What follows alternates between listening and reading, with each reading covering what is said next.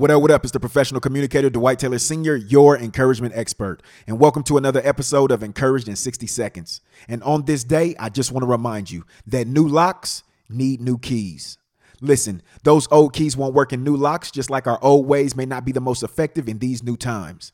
And I need you to be effective. So I need you to come up with new ideas, new strategies, new solutions, new ways of going about things. Because what got you here may not get you there. And I need you to get there, period. So, with that being said, I'm going to leave you like I always leave you and encourage you like I always encourage you. Be your best, forget the rest, give your perfect effort and nothing less. Your future, you will thank you for it. Dominate your day. Yeah, yeah.